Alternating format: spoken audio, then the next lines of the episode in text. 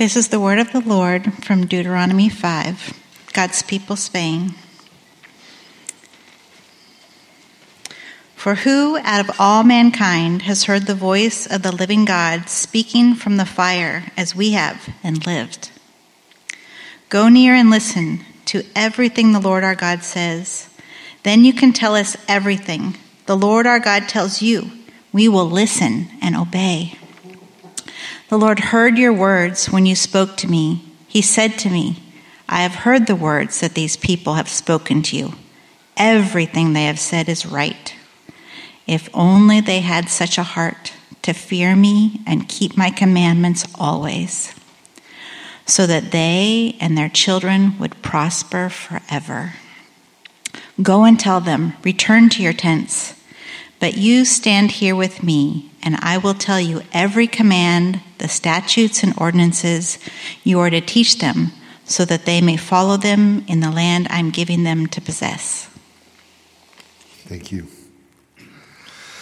Well, it's good to be with you again. Uh, if I haven't had a chance to meet you yet, my name is Tim. And uh, as of this week, uh, I have been coming up now to help in one way or another with Sound City for almost exactly two years. Uh, started off helping out with the, the music ministry of the church, and then in the last six or seven months, I've been helping out with, with preaching. And it's just great to uh, to be here again with you. Uh, today, uh, we're finishing up this this brief series, the the plains of Moab, remembering God's saving work, and, and we're looking at at specific, uh, a couple specific passages in Deuteronomy. And here's the idea is that, is that uh, in the book of Deuteronomy, God's people, God's Old Testament people, the, the nation of Israel is, is at a key turning point in their life. Uh, after wandering, run, wandering around for, for decades in the, the wilderness, uh, living this kind of nomadic life, God has brought them to this, this area that He has promised them, a, a, a, a promised land of sorts. And, and, they're on the edge. They're about to enter that land. There's going to be a, a, leadership transition and then a whole new life as they enter this land and, and eventually settle down. It's a new chapter for God's people. And, and Sound City is in kind of a, a similar place in some ways. Uh, it's on the verge of, of significant change, a leadership transition, a, a new year, and a new chapter kind of in the life of the church. And so this series is a, is a simple way to look back on God's faithfulness as well as, as look forward in anticipation for what he is going to do here uh, uh, amongst this, this local church in the coming season. And so let's look one more time at, at Deuteronomy chapter 5 just to set the stage a little bit for what's going on here, it, Moses has gathered the nation of Israel. It's towards the end of Moses' life. He's actually going to die right after he kind of does this, this, this epic message that he's preaching. Um, it, it looks as if pretty much the whole book of Deuteronomy is this one message that he gave. Maybe it was a collection over time, pieced together. We don't know. Nobody was there, but but it's a, it's an epically long message that he is teaching. And most of it is, is retelling how God gave his law to his people, his, his instruction. And, and, so he starts off with laying the groundwork a little bit. Uh, then he, he comes to the beginning of the law, the Ten Commandments. And he's just read the Ten Commandments, kind of reviewing them for Israel. And then what happens in our passage is, uh, is the people are going to respond to God's law, and then God is going to respond to the people. So let's look first first at the people's response. It starts in verse 22 with, uh, it says that they, they see Moses go up on this mountain, uh, and they see, you know, this incredible scene, like a, this, this cloud descends. There's thick darkness. I don't know exactly what that means. Um, there, there's fire in, in, the midst of it all. It's a, it's an amazing scene, like nothing they had ever seen before.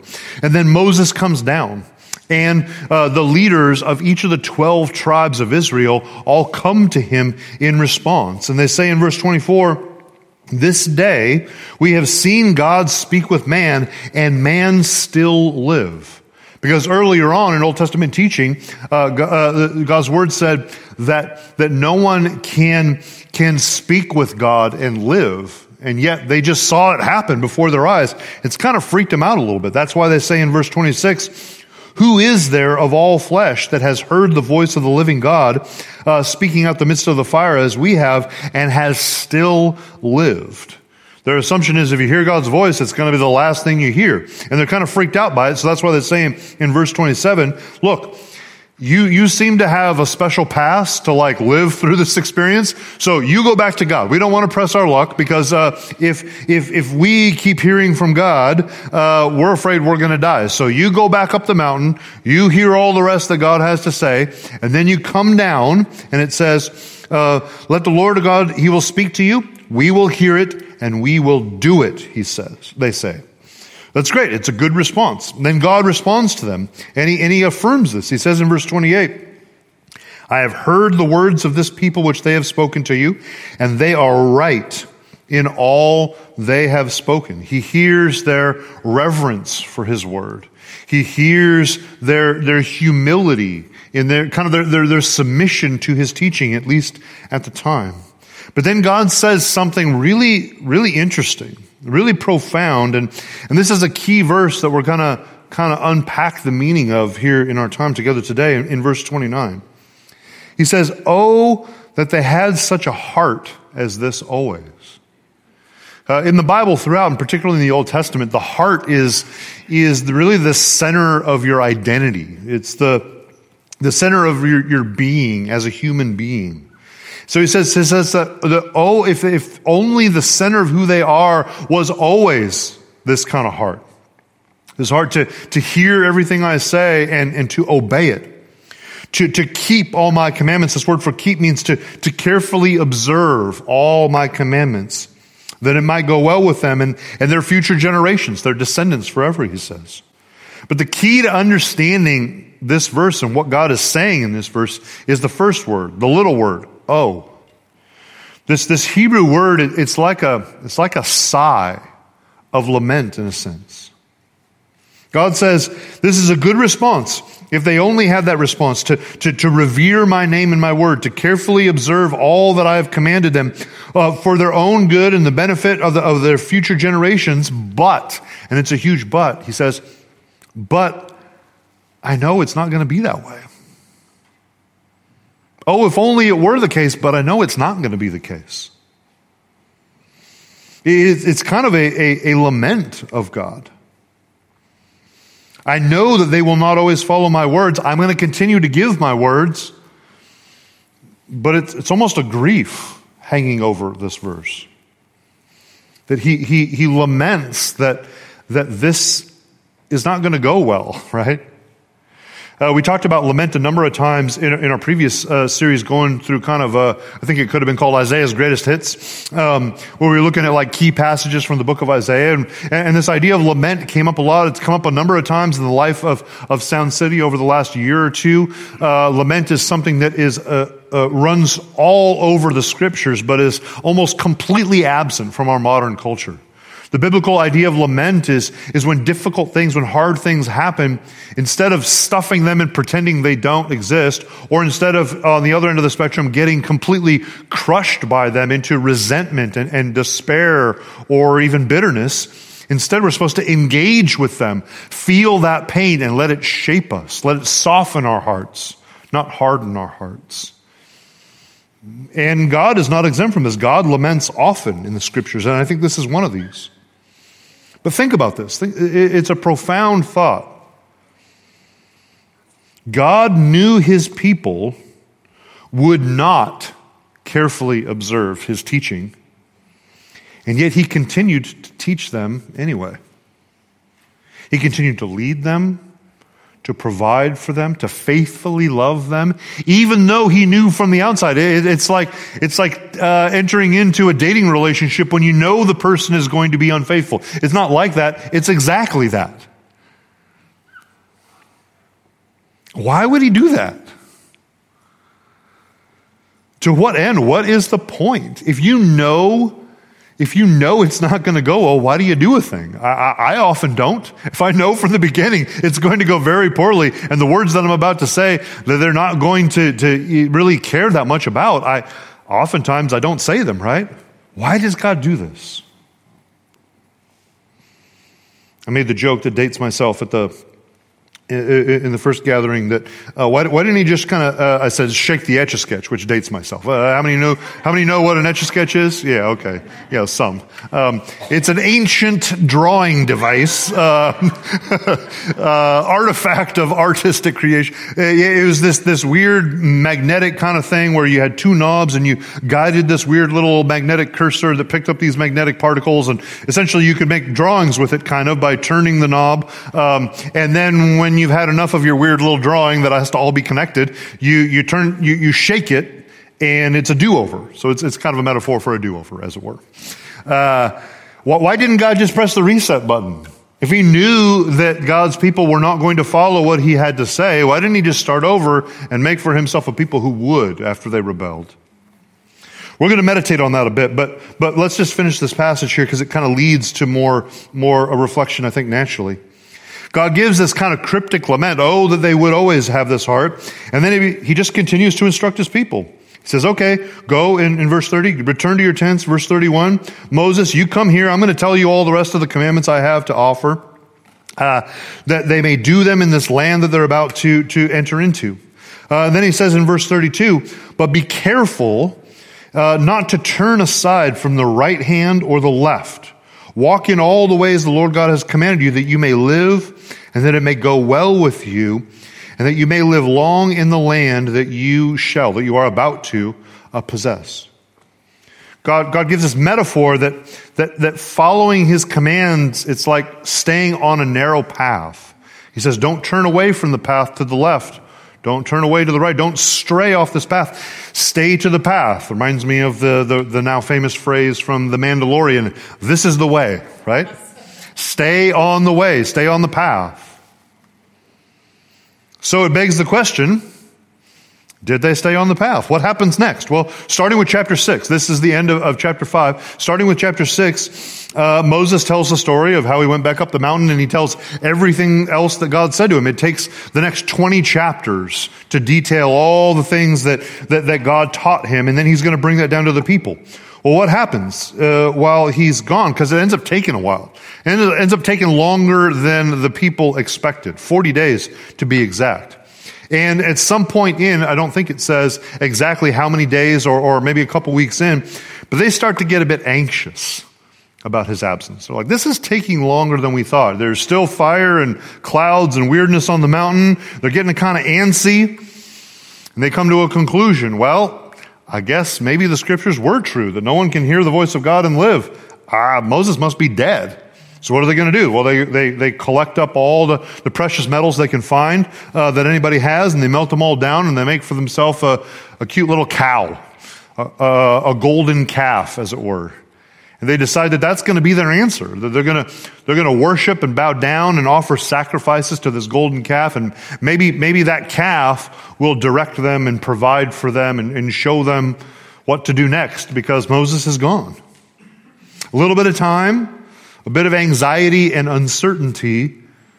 A few chapters later, they, they, they quickly turn from the path God called them to. And this is how it goes for Israel over and over and over again. I always like to remind people of the name of Israel and what it means. Because in the Bible, people's names uh, often have a very specific meaning, particularly the ones that God gives to people. And Israel's name, the word Israel means struggles with God. And they live up to it. And any other version of God's people than the people are the people who struggle with God is a version of the prosperity gospel. The prosperity gospel says, follow the rules and you'll be awesome and everything will go great. That's never been the story of God's people. They never followed the rules. It never really went particularly well. And, they always struggled with God, right? Joshua, who's the next leader after Moses, he does lead them into this land God promised. It's called Canaan. Um, they end up fighting lots of battles and they win most of them and they end up getting the land and they start to settle down. Then Joshua dies and man, it doesn't go particularly well. What comes after that is called the time of the judges, when they were ruled by these judges. And the summary of the book of Judges is in the time of the judges, uh, everyone did what was right in their own eyes. It's a tough time. And then they decide like, man, this time of the judges is brutal. I think what, what we need, we don't need to like follow God more closely. What we need is a king. Because when we look around all the big boy nations, all the varsity nations, uh, they have a king. We feel kind of like JV, maybe freshmen, um, as, as a nation. We need a king to go pro, right? So they, God interprets it as betrayal of them and they go after a singular leader to lead them. And it doesn't go well either, especially with the first king. Is this guy named Saul was a terrible mixed bag.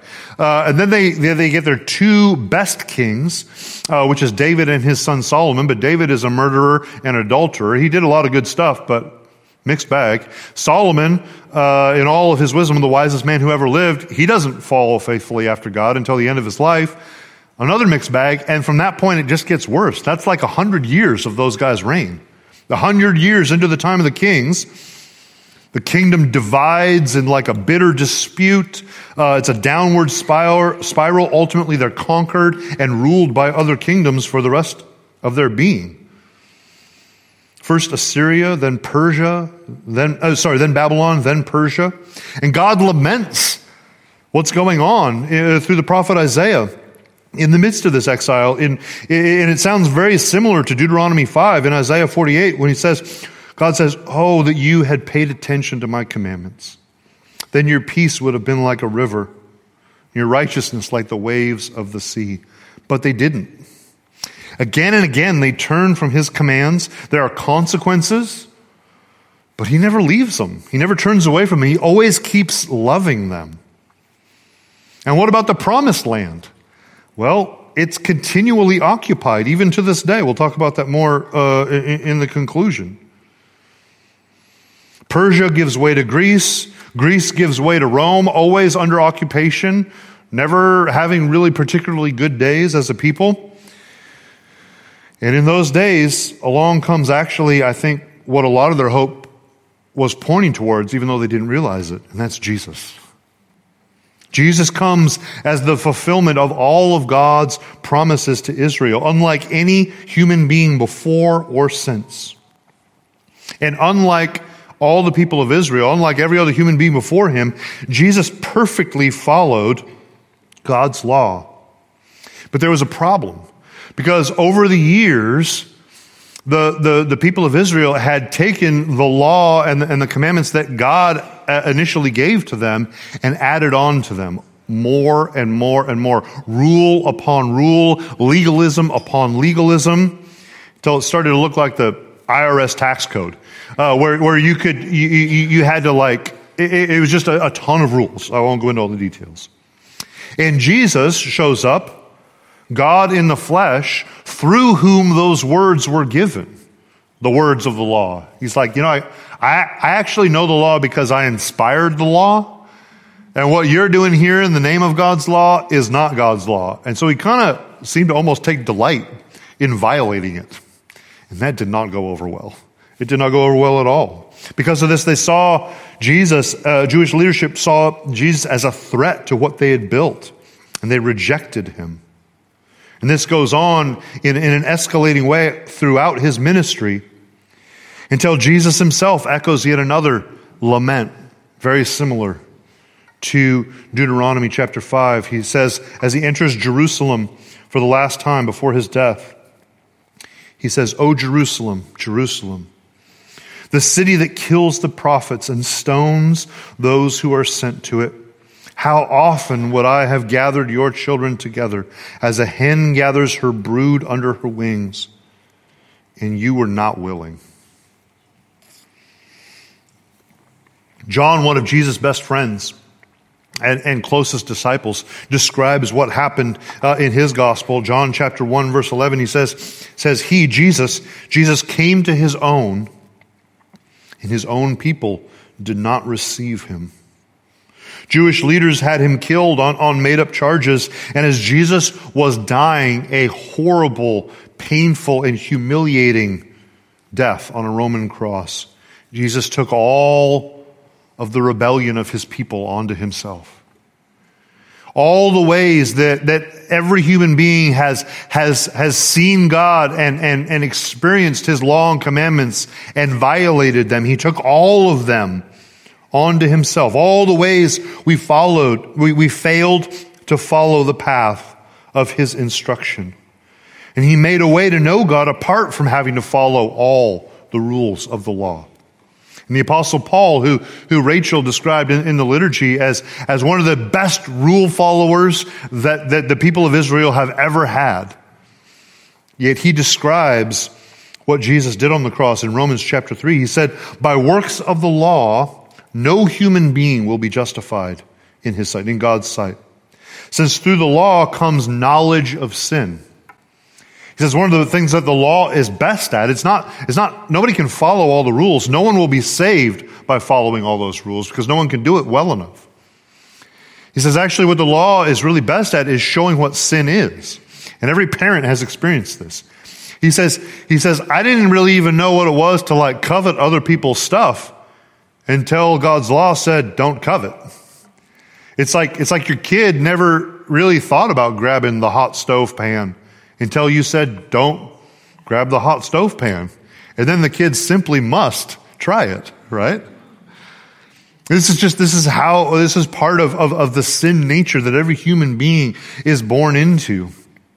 Paul goes on in, in verse 21 of Romans 3. But now the righteousness of God, meaning right standing with God our Creator, has been manifested apart from the law. Although the law and prophets bear witness to it. So, so they were pointing to Jesus, he says. But, uh, skip to verse 23. But, but all have sinned and fall short of the glory of God and are justified by his grace as a gift through the redemption that is Christ Jesus. So we do not experience right relationship with God by following all his commandments. We experience right relationship with God through faith and relationship with the only one who ever did. And his name is Jesus. But it raises the question then, then, then kind of uh, what I raised when we first read uh, Deuteronomy 5.29, then what is the freaking point? You know, what, what is the point of the law? What is God's law and instruction for? Well, Paul uh, gives an answer to this in, in, Galatians chapter 3. He says, he says, So then the law was our guardian until Christ came in order that we might be justified by faith. Paul says the law was, was our guardian. It, it pointed the way to right living. It showed God's people how they are to live in such a way that shows that they are his people, different than the world around us. God's Old Testament law, in a similar way to Jesus' Sermon on the Mount, along with every other behavioral and, and ethical and moral command of Scripture, they were given for our instruction to show us how we're supposed to live. It's meant to guide our lives, but following those rules in itself does not earn God's favor. Paul says no one can follow them well enough. And God gave them in full knowledge of all the ways we would fall short to, to reveal sin and to show more deeply how much we need Jesus because he loves us. And there's a very specific word in the Old Testament that, that describes this kind of love that God has. The Old Testament uses the word, it, it, in Hebrew, it's, it's hesed, but it's, it's translated in most Bible translations as God's steadfast love. It shows up 245 times in the Old Testament. And, and, there's a definition that I've heard of, of this word hesed that is the very best that I've ever heard. Uh, theologians have not been able to answer it better than this gal, Sally Lloyd Jones, who wrote a children's Bible called the Jesus Storybook Bible. She defines God's hesed, steadfast love as his never stopping, never giving up, unbreaking, always and forever love. If you don't have the Jesus Storybook Bible and you have kids, even if you don't have kids, like it's a profound theological resource, actually. The, my, my favorite of, maybe there's new ones. My kids are older now. My youngest is 18. My oldest is 22. Um, so I'm not still in the children's Bible phase, but, um, but when they were, uh, man, the, the, the, Jesus Storybook Bible or the JSB as we called it, um, is a, a powerful work of just, just putting the big ideas of Scripture in a, a very simple format. never stopping, never giving up, unbreaking, always and forever love. It's God's covenant love. It's his, his one sided love. It's a love that is not dependent on the performance of the one who he's loving. In the New Testament, this is called grace, and I want to read this word about grace from one of my favorite books I've ever read on the subject. It's written by a guy named Paul Zahl, uh, Z A H L, and, and, and it's called Grace in Practice. Listen to this. He says, What is grace? Grace is love that seeks you out when you have nothing to give in return. Grace is love coming at you that has nothing to do with you. Grace is being loved when you are unlovable. It is being loved when you are the opposite of lovable. Grace is a love that has nothing to do with you, the beloved. It has everything and only to do with the one who is the lover. So we are the, on the receiving end. It has all to do with the giver of the love and nothing to do with the one who receives it. Grace is irrational in the sense that it has nothing to do with weights and measures. It has nothing, it has nothing to do with my intrinsic qualities or my so-called gifts, whatever they may be. It reflects a decision on the part of the giver, the one who loves, in relation to the receiver, the one who is loved, that negates any qualification the receiver may personally hold. Grace is one way love. Love that phrase. Grace is one way love. Now, it can be reciprocated. It can be returned. We love God because He loved us first. But if we're honest, and we should be, like it's, it's not a good comparison. Like there's a, a vast gap, right? Between the love we offer God in return in comparison to what He offers to us. It is, it's a one way. In steadfast love and grace, God teaches us, leading us through His Word, patiently forgiving us for our failure, loving us with this steadfast love.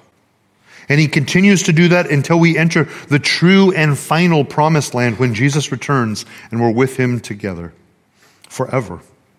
And that, my friends, is what we call the gospel, the good news of Jesus. It's not just a story in Deuteronomy about, about God's Old Testament people wandering around in the desert. It's a story about all of God's people over and over and over again. After sin came through the first humans, God knew that no one would faithfully follow him, but he loved and led and taught and provided for us patiently anyway. And so, in light of that, that steadfast love, I just want to give you a few things kind of in summary, just a few messages specifically for Sound City as I've been praying for you. Because this is going to be the last of my kind of regularly recurring messages here for a while. I don't think it's the last time I'll ever be here, but, but it's, it's not going to be as regular as it was. And I, just want to share some of my heart for you particularly in light of this idea of God's love and provision for you. And the, so I'm going to tell you three things to remember and then uh, one word of, of thanks that I want to give personally.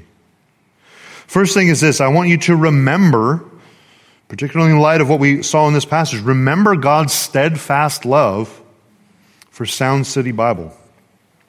And, and, and, as a way of remembering God's steadfast love, I want to give you just a little bit of a, the story of your church that, that a few of you were around for, but most of you don't. When I look out on the room, you know, there's a handful of you who were here at, at, at the beginning of, of, of, the life of this church. It had a different name. Um, but a lot of you have come along the way. Then there's a significant chunk of you that have come a lot more recently. So, Mar, uh, so this church began in 2006, whether you realize that or not.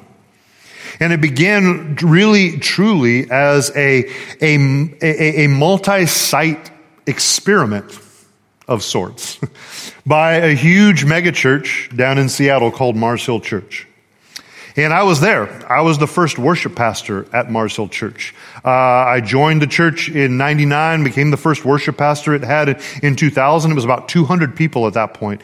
And it grew between 50 and 200% every year for many years after that.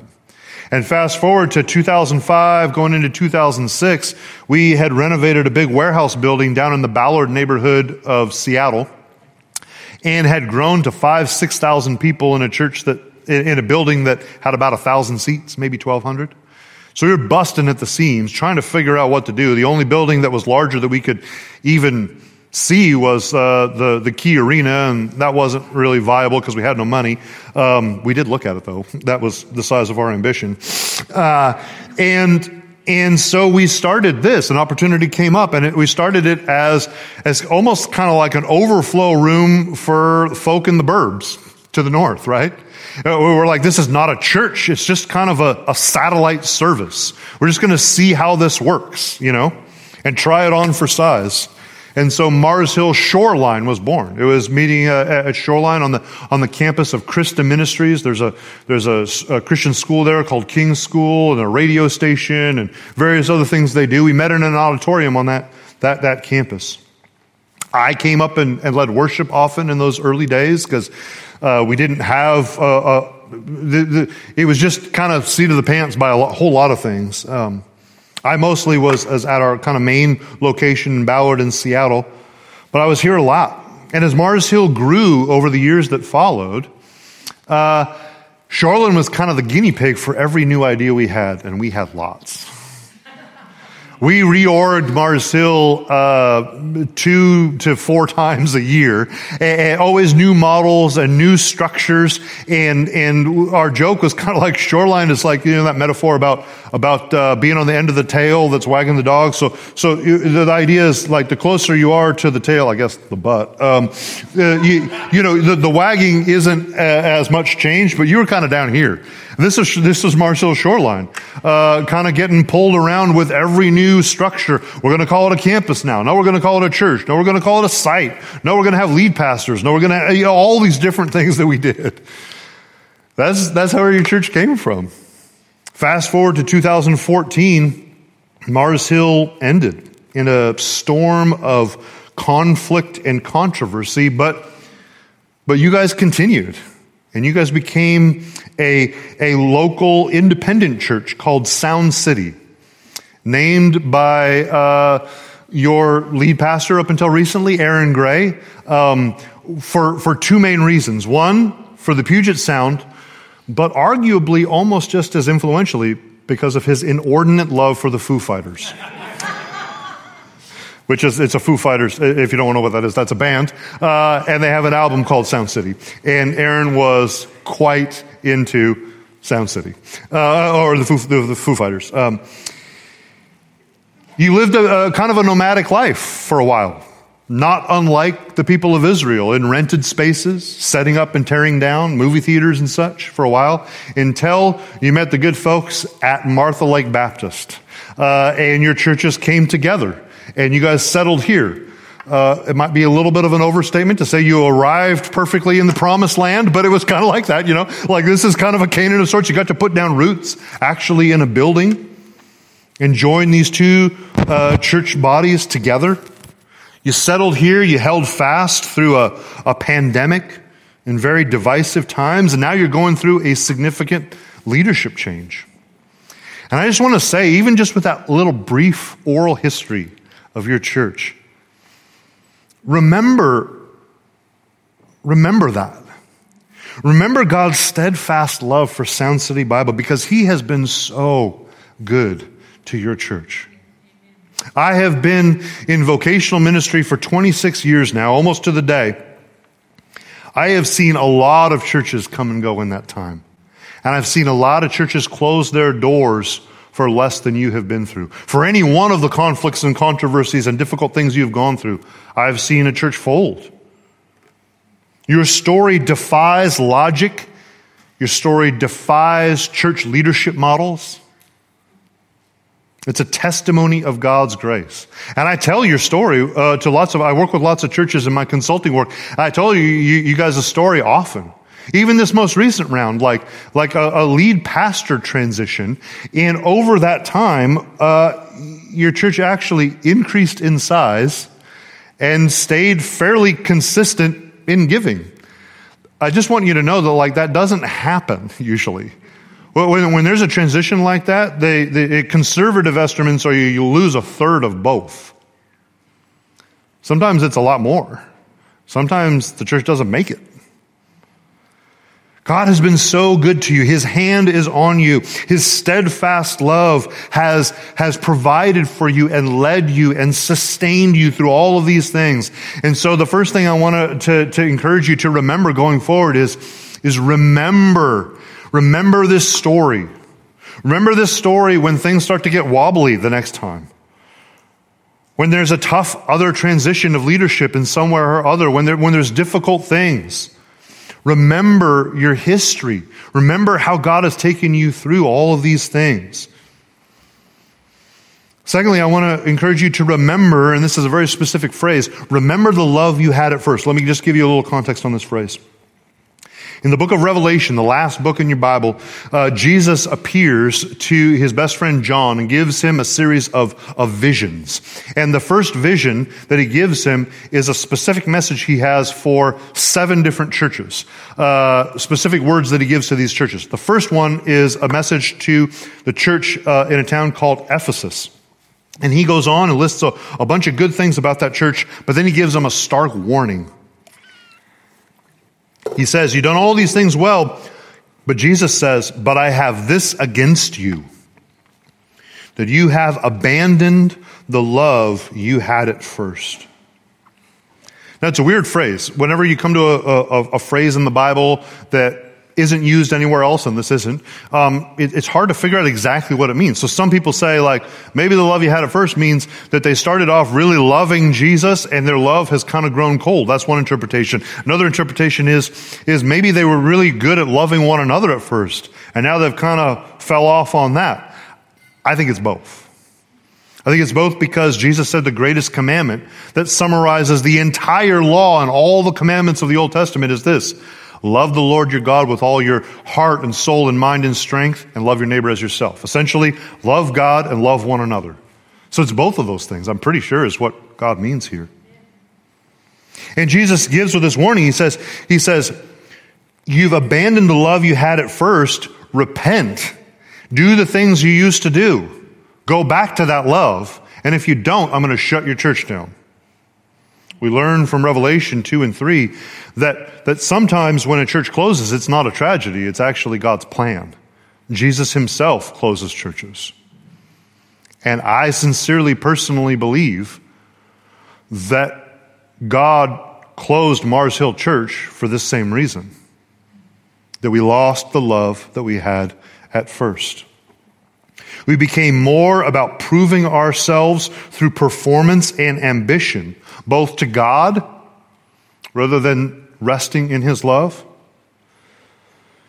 And, and proving ourselves and being more concerned with just the size of the organization than actually loving the people who God entrusted to us. And so God killed Mars Hill Church as much as we did, those of us who were in leadership. And last night, I was having dinner. I met Reese for the first time. We had some lovely Thai food. And uh, at one point, he asked me a question. He said, he said, What do you think is so different about Sound City? How have they weathered all these storms? How have they held together through all of this stuff that, that we both know has killed plenty of, of other churches? And I had an answer immediately. I didn't even have to think about it. It just came to mind from everything I have seen in stark contrast to and in direct response to what happened with Mars Hill.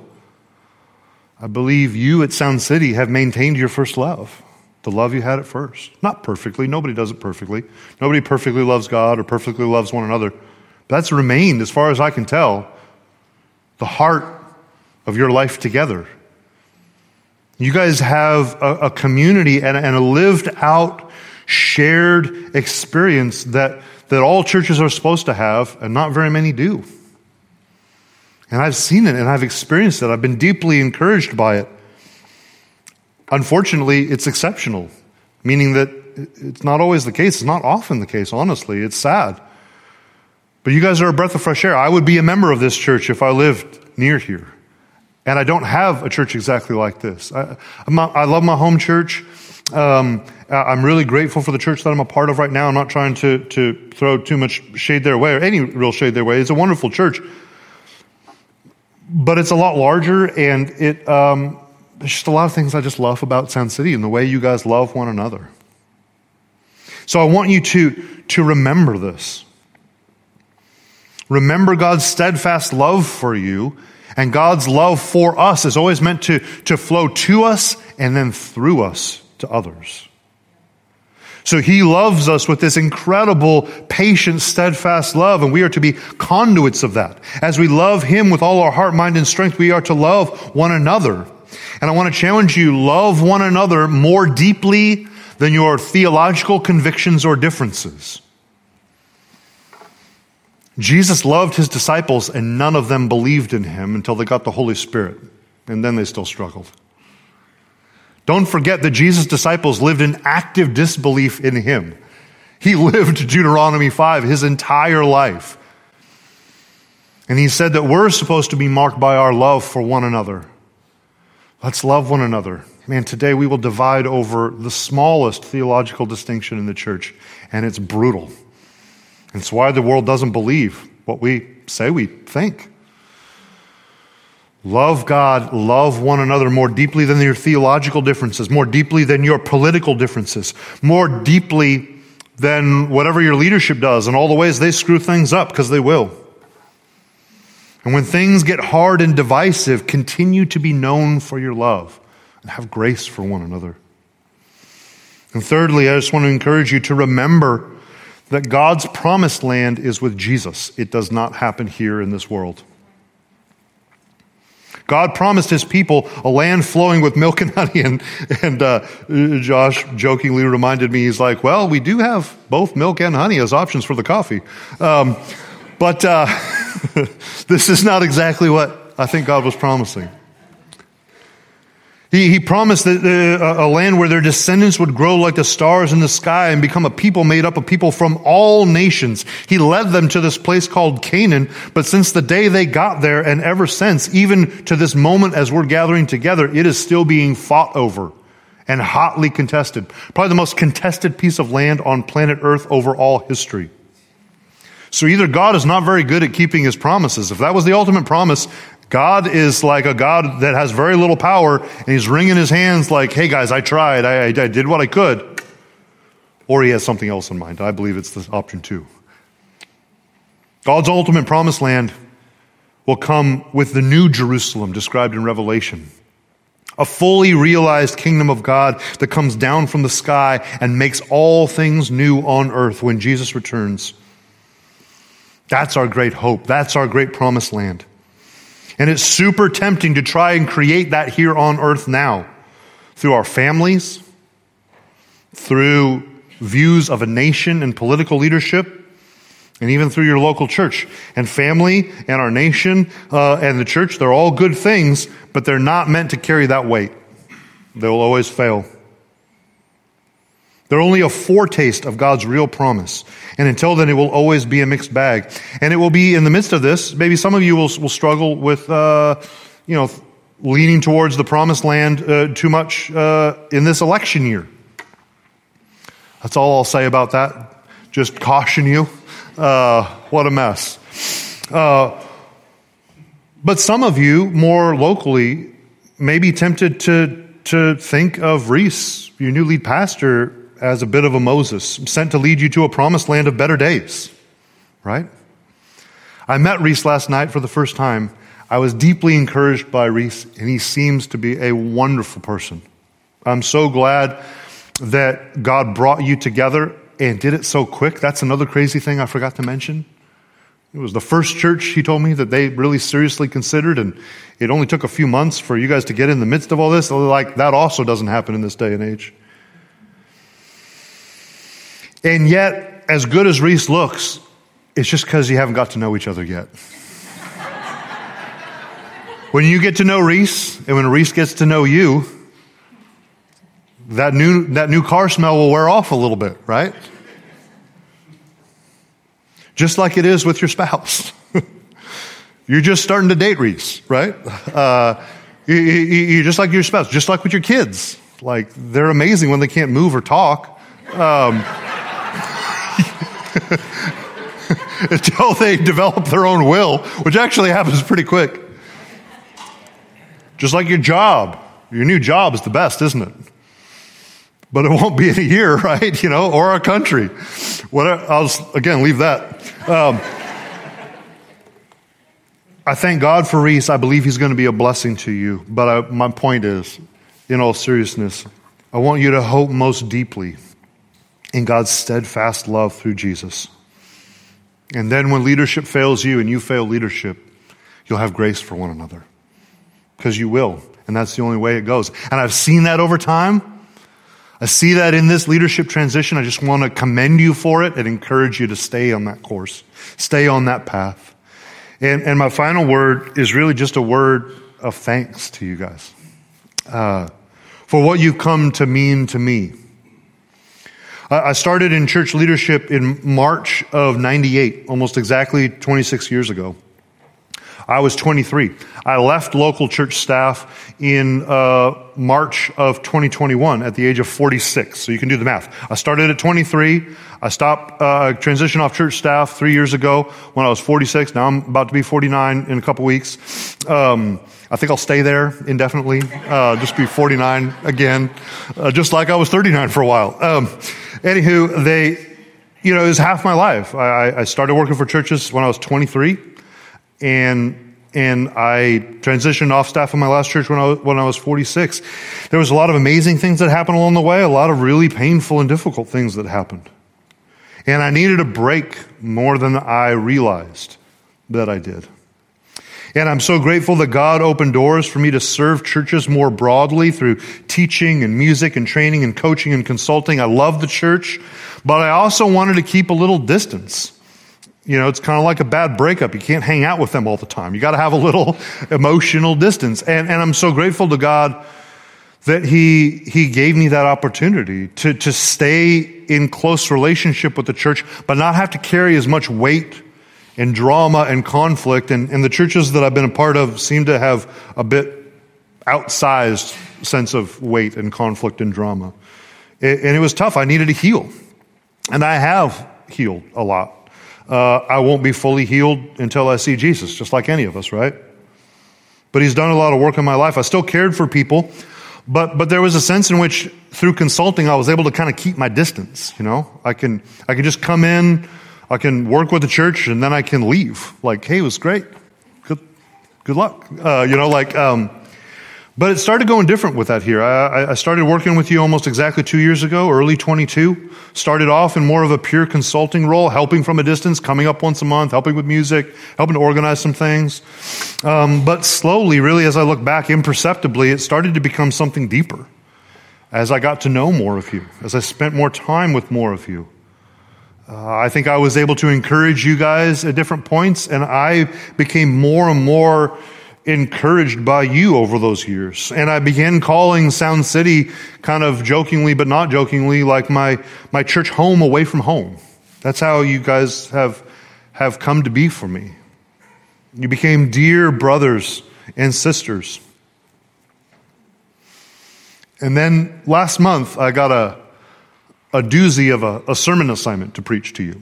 Uh, it was early December and it was the beginning of an Advent series and, and the assignment was uh, Jesus brings peace from Philippians chapter 4 on, on how God brings peace in the midst of anxiety. And that hits home pretty close for me in general because I, I have a lot of anxiety at times that I, that I wrestle with. And, uh, and then that week in particular leading up to the preaching of that message, was a doozy of a week where I just lived it. It's not always that way as a preacher, but this was one of those weeks where it's like, whew, there was a lot of anxiety, a lot of difficult things that happened that week for me, and um, I really had to live it out. And I come to like the night before, I'm going to drive up here and, and, preach that message. And I was doing final preparation and, and I was just, I, I, know a lot of you guys struggle with anxiety. In general, it's an anxious time in our world. Um, anxiety is up on all the stats, but but those of you, brothers and sisters, who I know more personally and know some of you like really struggle with anxiety in similar ways, and I was praying for you by name. And as I was doing so, this doesn't happen all the time. I, I, I, I kind of like have a visceral reaction against people that are like, God told me this and God told me that or whatever, because I think it can be kind of flippant in times. But this is one where it's like as close to an audible voice as I've heard. It happens occasionally for me, not all the time, but, but I heard this, this really clear voice as I was praying for some of you very specifically by name. And, and what God said was, over these last six or seven months in, in preaching uh, to Sound City, that there's a real sense in which, and the words were that, that you have, have nursed my shepherd's heart back to life. And, and it was this, this image that immediately came to mind of someone who's, who, who had an injury and can't walk very well and, and, and is slowly kind of recuperating in hospital. And, and it's a slow recovery, but bit by bit, the person can kind of like walk again. And that's how I feel here. I, I've kind of been able to, to walk again with more confidence in gifts that I used to walk in confidently, but kind of got beat down a bit over, over the years through a lot of pain and, and conflict and drama. And I don't know exactly where God is, is leading me with that. I, I don't know. There's, there's thoughts of a, of a church plant in my hometown, the people I'm talking with around that, I don't know if that's going to happen or not. It's really early stages. Maybe that's the outworking. Maybe it's just a, something that is just a change of heart with everybody else that I work with in consulting. I, I don't know where he's leading me, but I know that he has deeply formed me through you and through my time here. And so I just want to thank you. I'll always be thankful for these years, and this will always be one of those churches like, like Paul thanks at the end of his letters and, and in Acts. Although most of the time it seems like when he thanks the church, he, he never sees them again because then he dies. So I hope that's not the case. Uh, I almost said that in the, the, the uh, to somebody passing, like, I want to be like one of those things, with, feels like one of those things with Paul, but I'm like, oh, but then he dies. I'm like, oh, sorry, that's a downer. Um, you know, I, I, suspect this won't be the last time we see each other, but it's gonna, uh, I'm not gonna be around as often. And, and I'm just so thankful for you. I praise God for what He has done in and, and through and, and around Sound City. And I'm thankful for what that's meant to me. So remember His love and grace. Remember how He's taken you from, uh, and how He's sustained you. And I can't wait to see what God, God is going to do uh, in and through you in the years to come. So let's close in prayer and then we'll, we'll respond together. Father, we just praise you for your steadfast love. We praise you for your always and forever unbreaking, never giving up love. We praise you for loving us when we were the opposite of lovable. We praise you for leading us through your word, even though you knew we wouldn't follow it. And that even now, in the power of the Holy Spirit, for those of us who know you, we're, we're being shaped more and more to be more and more like you and, and love your word. And still, we, we're so far from living it out. And yet you love us and you're patient with us. And we just praise you for that. I praise you for the testimony and the story of Sound City. And I just ask that you would continue to mold and shape them. I ask that you would continue to, to, to give Sound City a legacy of being known for people who actually live out the love of Jesus.